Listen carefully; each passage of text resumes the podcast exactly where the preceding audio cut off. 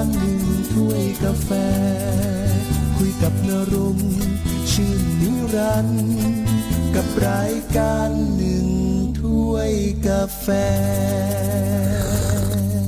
นี่คือรายการหนึ่งถ้วยกาแฟทางพอดแคสต์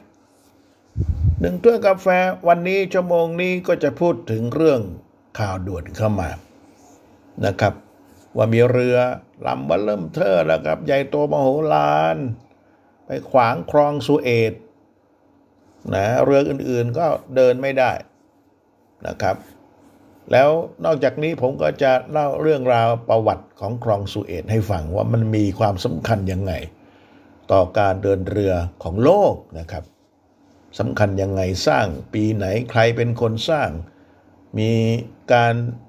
ต่อสู้กันยังไง แย่งชิงผลประโยชน์ยังไง เกี่ยวดองหนองยุ่งกับบ้านเรายังไง มันก็มีส่วนเหมือนกัน ก่อนจะไปถึงเรื่องนั้นเอาเรื่องเหตุการณ์ปัจจุบันนี้ก่อนเพราะว่าเมื่อวันที่ 23 มีนาคมคือวันอังคารนะครับ 23 มีนาคม 2564 ที่ผ่านมานี้ เรือชื่อว่า Ever นะครับ Ever Given ขวางคลองสุเอซคลองสุเอซนั้นอยู่ที่อียิปต์นะครับ ก็ทำให้เรือลำอื่นๆ มันเดินไม่ได้ เรือ Ever Given เนี่ยมีความยาว 400 เมตรครับ โอ้โห พอๆกับสนามฟุตบอล น้ำหนัก 200,000 ตัน ขวางคลองสุเอตเป็นแนวทะแยง คือใครออกไม่ได้แล้วครับทีนี้ เข้าไม่ได้ออกไม่ได้ เขาบอกว่ามันเกิดจากกระแสอารมพัดแรงจากพายุไต้ฝุ่นนะครับ ส่งผลให้เรือที่จะไป ออกเข้าคลองสุเอตอย่างน้อย 150 ลำติดแงกอยู่ตอนนี้ไปไหนไม่ได้ การค้าทั่วโลกหยุดชะงัก เพราะว่าคลองสุเอซนั้นเป็นคลองที่เชื่อมต่อระหว่างทะเลเมดิเตอร์เรเนียน กับทะเลแดงสำคัญ และถือว่าเป็นคลองที่เชื่อมโยงทะเลสองฝั่งก็คือทะเลแดงกับทะเลเมดิเตอร์เรเนียน คือเอเชียกับยุโรปนี่แหละนะครับ โดยที่ ไม่ต้องเอาเรือเนี่ย อ้อมแหลมกู๊ดโฮปนะครับ ไปทางใต้ของแอฟริกานุ่นแหละถ้ามาตรงนี้มันก็จะย่นระยะเวลาถึงสองสัปดาห์ ก็ถือว่าประหยัดงบประมาณไปเยอะทีเดียวนะครับ เรือลำนี้ถ้าเห็นอยู่ที่ป้ายชื่อด้านข้างเรือมันจะเขียนว่า Evergreen Marine นะครับ แต่ว่า บริษัทขนส่งเป็นสัญชาติไต้หวัน จริงๆ ชื่อเรือคือคือ Ever Given นะครับ แต่ว่าพิมพ์ไว้ข้างเรือนั้นคือ Evergreen นะครับ ก็คืออันเดียวกันนั่นแหละนะครับ ซึ่งตอนนี้นะครับ บริษัทเจ้าของเรือก็พยายามที่จะเอาเรือออกมาให้ได้ หมายความว่าให้มันเดินต่อไปให้ได้ มันขวางชาวบ้านเขาอยู่ แล้วตู้คอนเทนเนอร์ต่างๆ เป็นหมื่นครับอยู่บนเรือนั้น นะครับ ซึ่งทางเจ้าหน้าที่ของโชเอกิเซนนะครับ ชื่อว่านายโทชิอากิฟูจิวาระนะครับ บอกกับผู้สื่อข่าว AFP ว่าเรือ Evergreen เนี่ยมีกรมธรรม์ประกันภัย แต่ก็ไม่ทราบรายละเอียดหรือว่า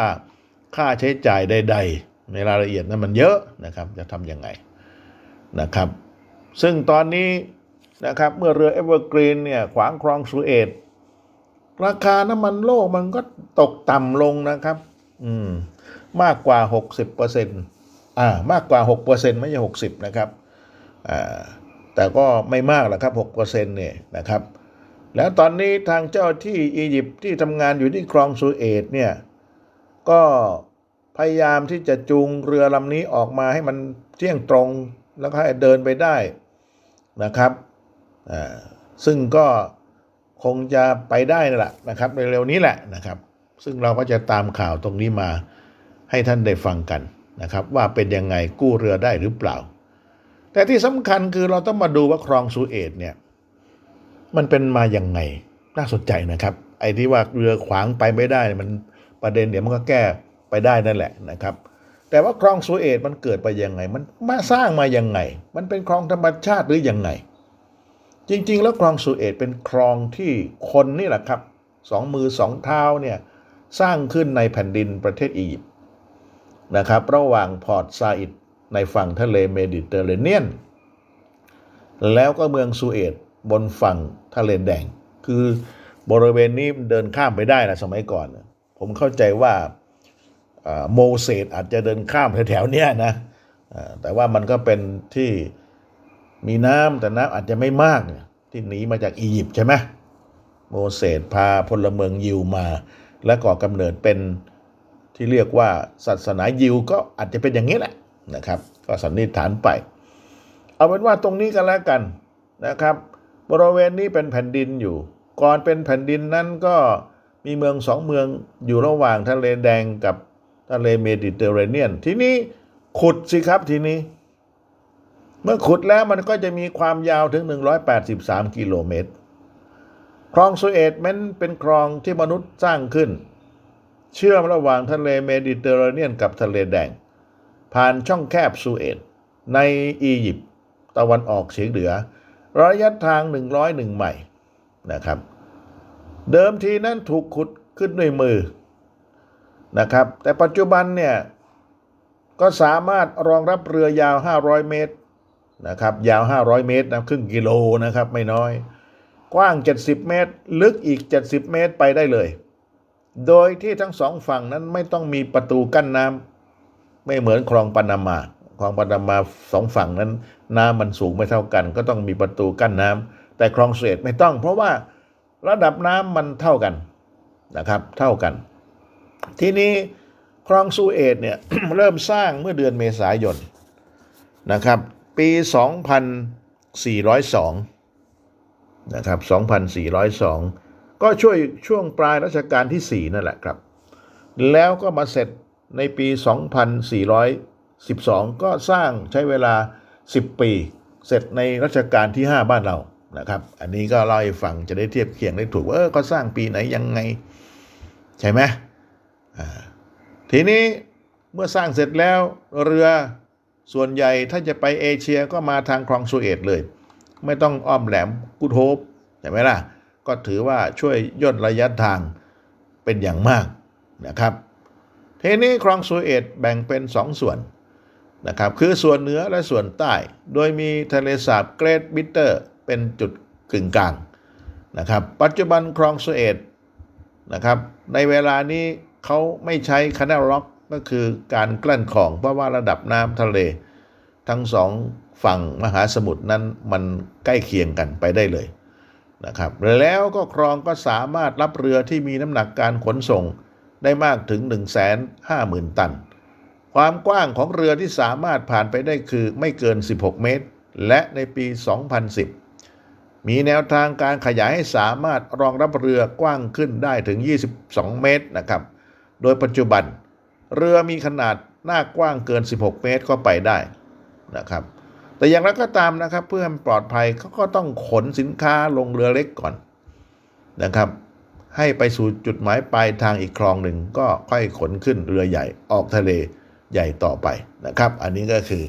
วิธีการในการขนถ่ายสินค้าผ่านทางเรือ ทีนี้เรามาดูประวัติการขุดคลองนิดหนึ่งว่ามันมีที่มาที่ไปอย่างไร นะครับเอาละพอเข้าใจแล้วว่าคลองนี้สร้างเสร็จในปี 2412 ช่วงรัชกาลที่ 5 นะครับในบ้านเรา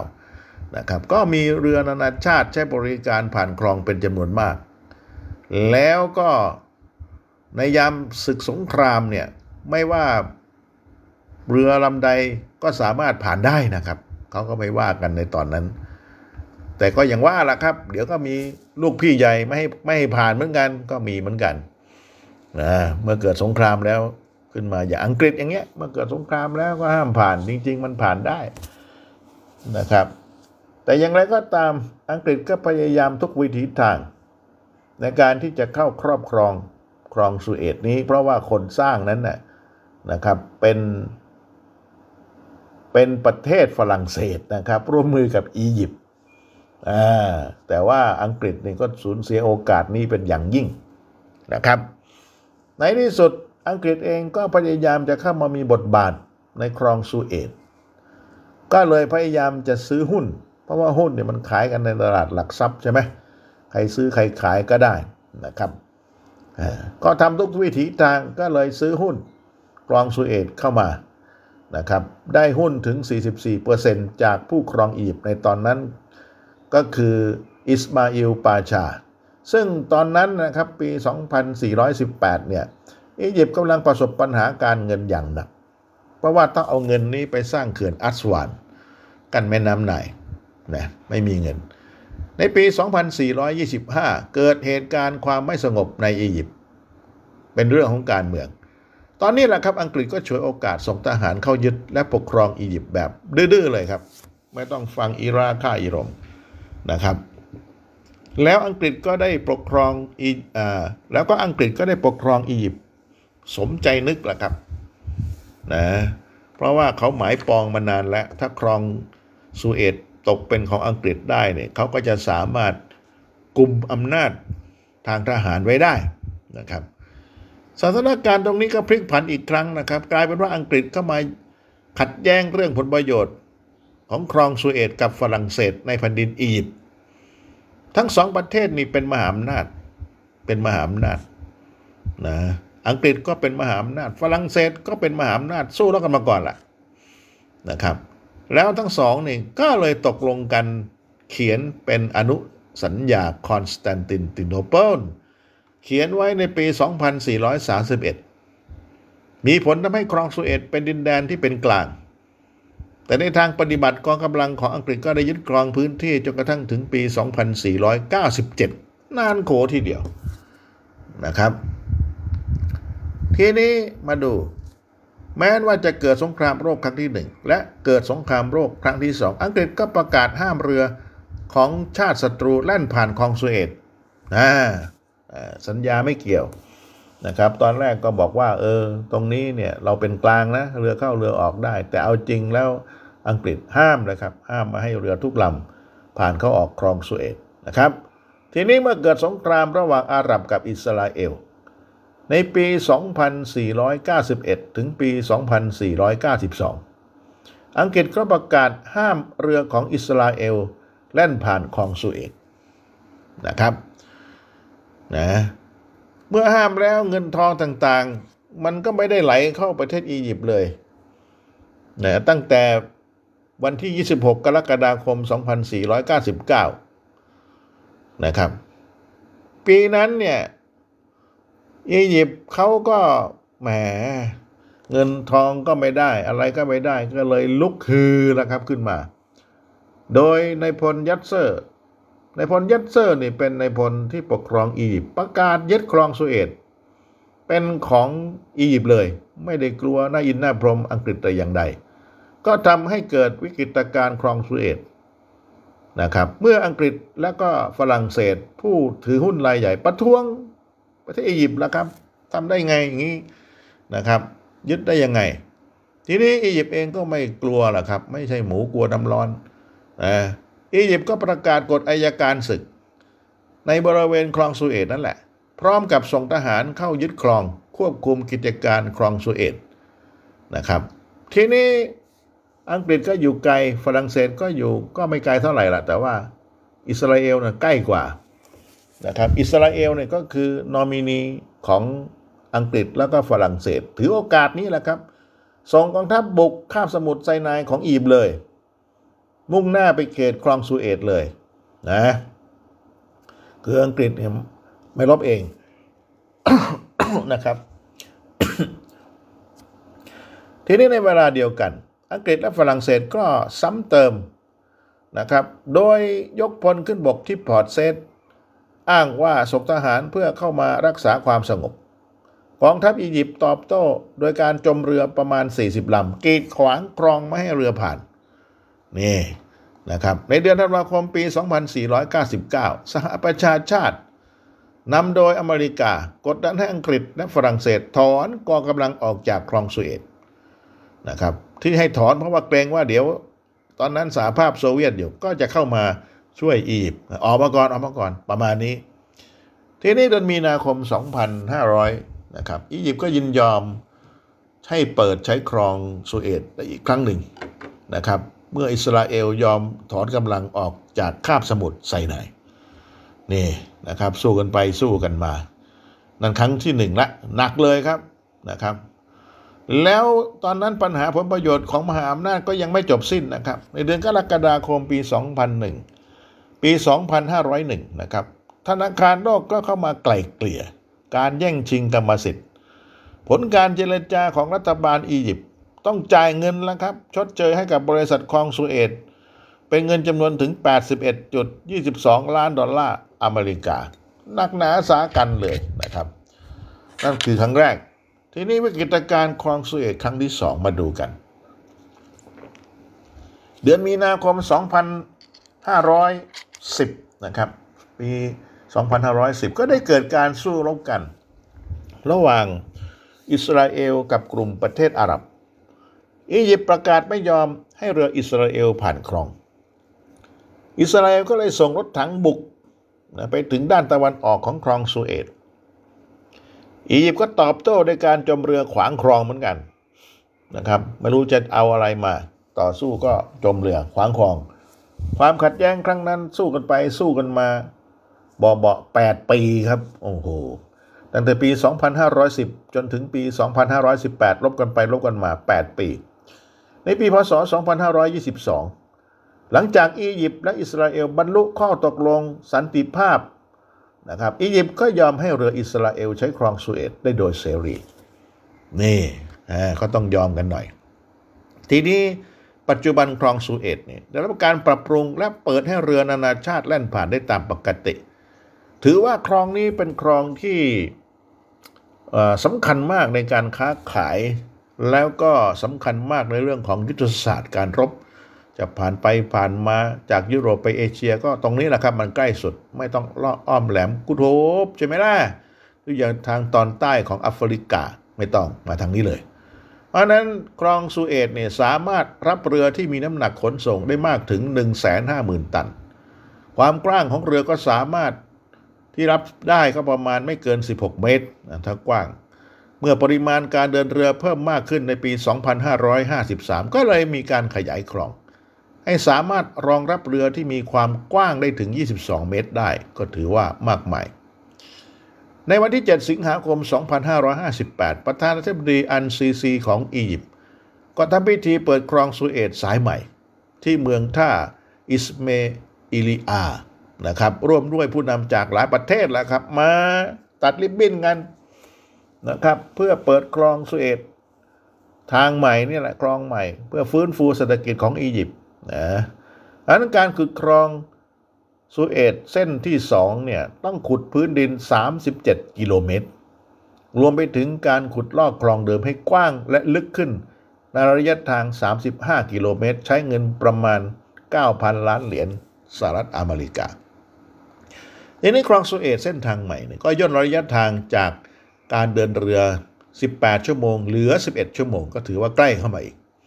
นะครับ ก็ใช้แนวเดิมนี่แหละนะครับ ก็คือจากทะเลแดงไปทะเลเมดิเตอร์เรเนียนประมาณนี้ เอ็นนี้รัฐบาลอียิปต์ก็หวังว่าภายในปี 2566 อีก 2 ปีจำนวนเรือที่จะผ่านไปผ่านมาที่คลองสุเอตก็จะเพิ่มขึ้นจาก 49 ลำต่อวันนะครับ เป็น 97 ลำต่อวัน เยอะขึ้นเลย เกือบร้อยลำนะครับ แล้วประเทศอียิปต์ก็จะมีรายได้ ผู้ที่จะมาจ่ายค่า